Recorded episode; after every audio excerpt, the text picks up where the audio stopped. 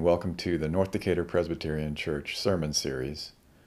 We're a PCUSA congregation in Decatur, Georgia. If you'd like to find out more about us, go to ndpc.org or just come by and visit. Here's this week's sermon. We've been on a journey this year to foolishly reduce the Holy Scriptures to nine big ideas. We've covered eight so far creation, covenant, prophecy, liberation, wonder, power, mercy, and salvation. And we've reached the last of the big ideas, which is beloved community.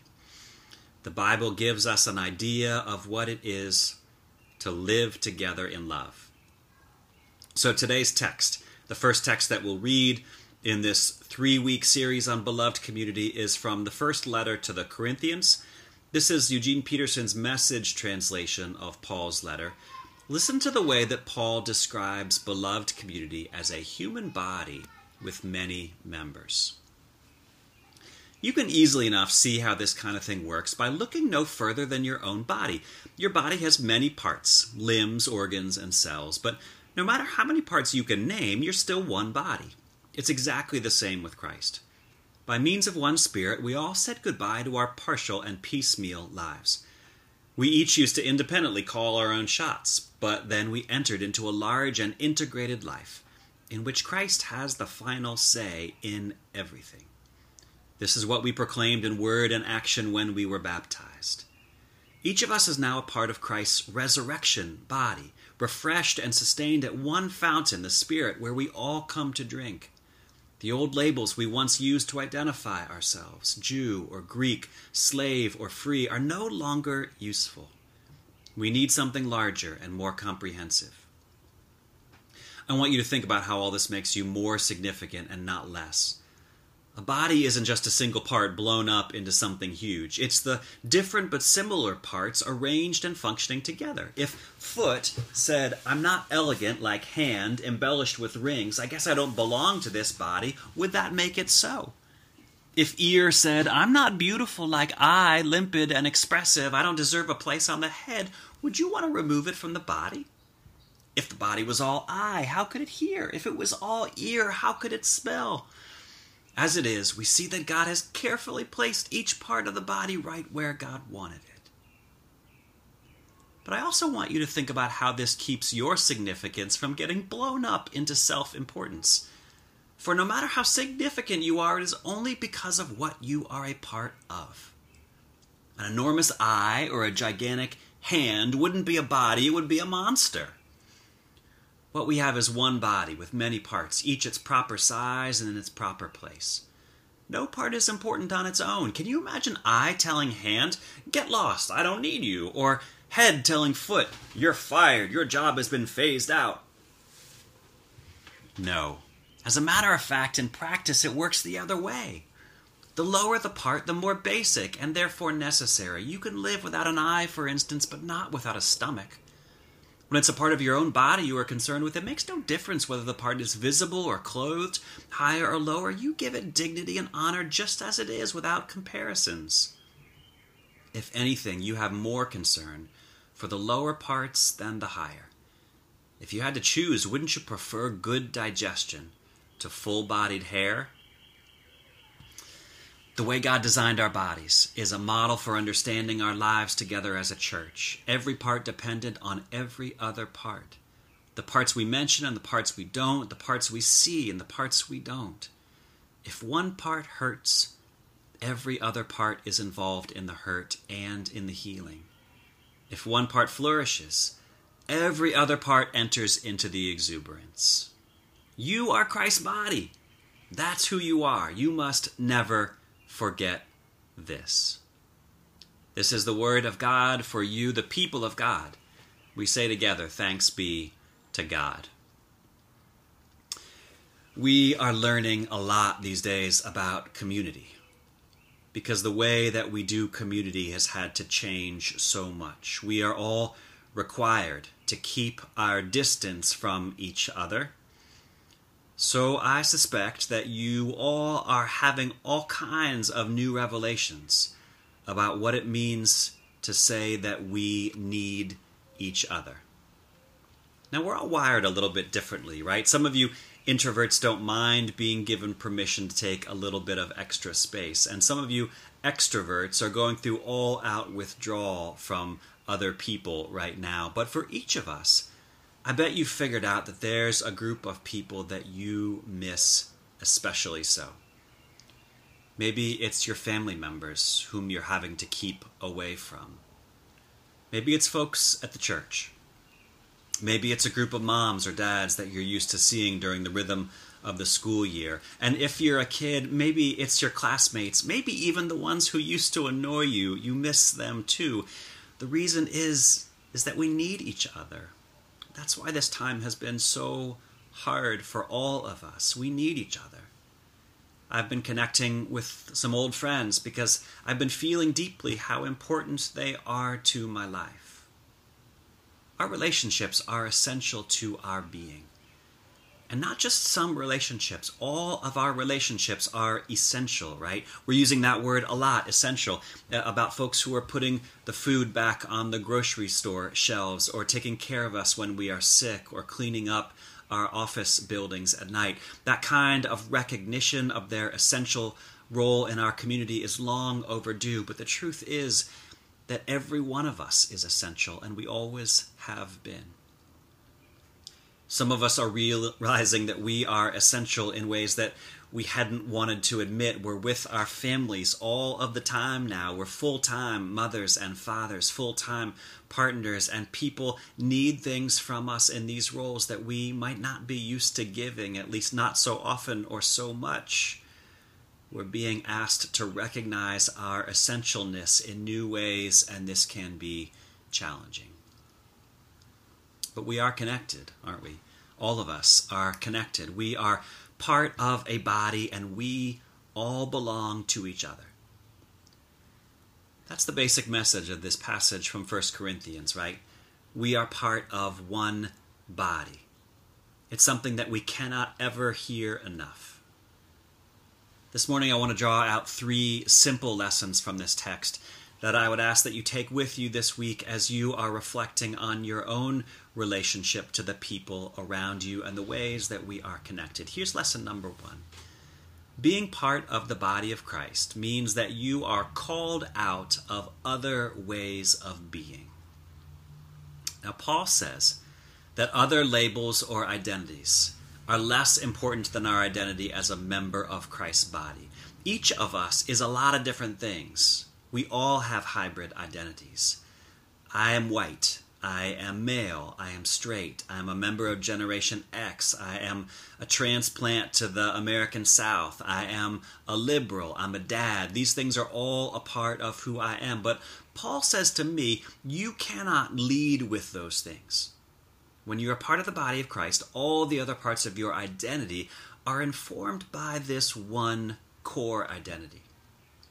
That's hard for me. I bet it's hard for each of you too. We all get something out of the other parts of our identities. I get a lot out of being a straight white guy. I get credibility and voice and power and influence. But those identities, because they privilege me unfairly, compromise my relationships with other members of the body of Christ. To be a part of Christ's body I've got to figure out how to put those identities in their place, to sit them down. I can't stop being any of those things. They are part of who I am. It's my job to figure out how these identities will serve my identity in Christ's body, how they might inform my unique contributions to the overall health of the body. The first lesson is that we belong body and soul to our Savior Jesus Christ. And because we belong to Christ, we belong to Christ's body. That is the most important part of your being and my being. Everything that we are flows from and serves that identity. So here's the second lesson I want to ask you to draw out from today's text. When you are part of Christ's body, what matters is the health of the whole body. There is something more important than you right? Shocking. I know that is shocking to hear. It is especially tough for us Americans who grew up having it drilled into us that the individual is the most important thing that there is, and that is just not true. The community is ontologically prior to the individual, it comes before the individual. That's what Josiah Royce said. Josiah Royce was the great and somewhat forgotten American philosopher who pioneered the idea of beloved community, an idea that Martin Luther King took and popularized. We are individuals, Royce said, but our individual lives flow from the community, not the other way around. As individuals, our role is to serve the common good. The members of our community who are part of the greatest generation learned this but it's not just their generational wisdom, this is also biblical wisdom. We belong to the body, and the health of the whole is what matters most. Now, this doesn't mean that individually you are not important. Peterson translates Paul beautifully here. He says, I want you to think about how all this makes you more significant and not less. If you're a part of the body, it means you have a job to do the finger, the eyelid, the eardrum, the toenail. I'm not going to show you the toenail. Each one does the job that only it can do. It takes time for each of us to figure this out. Some of us take years to figure out what we are good at. Our world privileges some gifts irrationally over others, gifts like singing and throwing a ball or looking handsome. And so some of us question the value of our gifts, the things that we're good at. We don't even believe that they're important.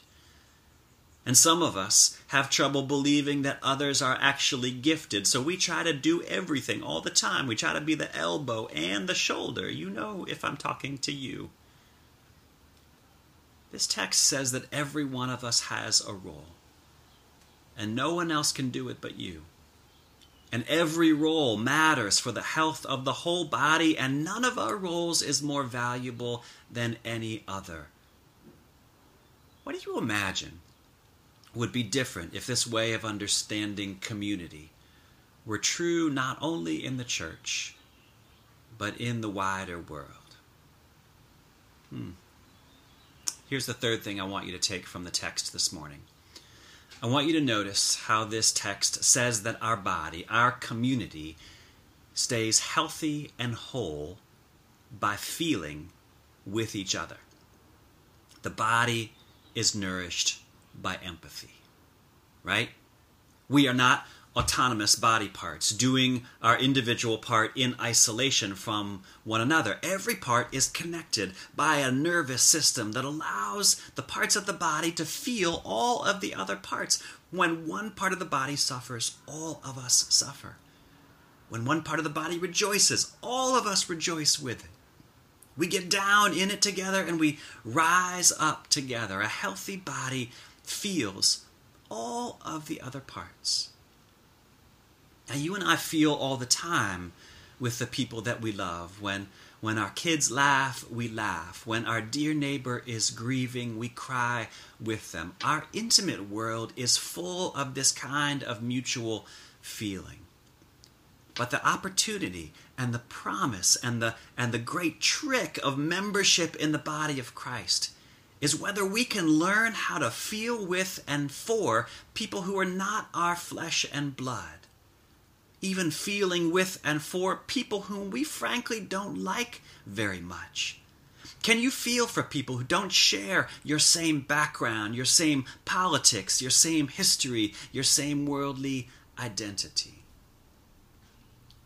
God chooses the members of the body of Christ, not you. And God chooses people you would never choose. You're asked to feel what the other members of the body are feeling, to take that great leap, to stretch your own nervous system so that it vibrates with every other part of God's body. It is your willingness to let the grace of God allow you to feel with the other parts of God's body that determines whether this body will live or die. We are indeed having to spend our days apart from one another.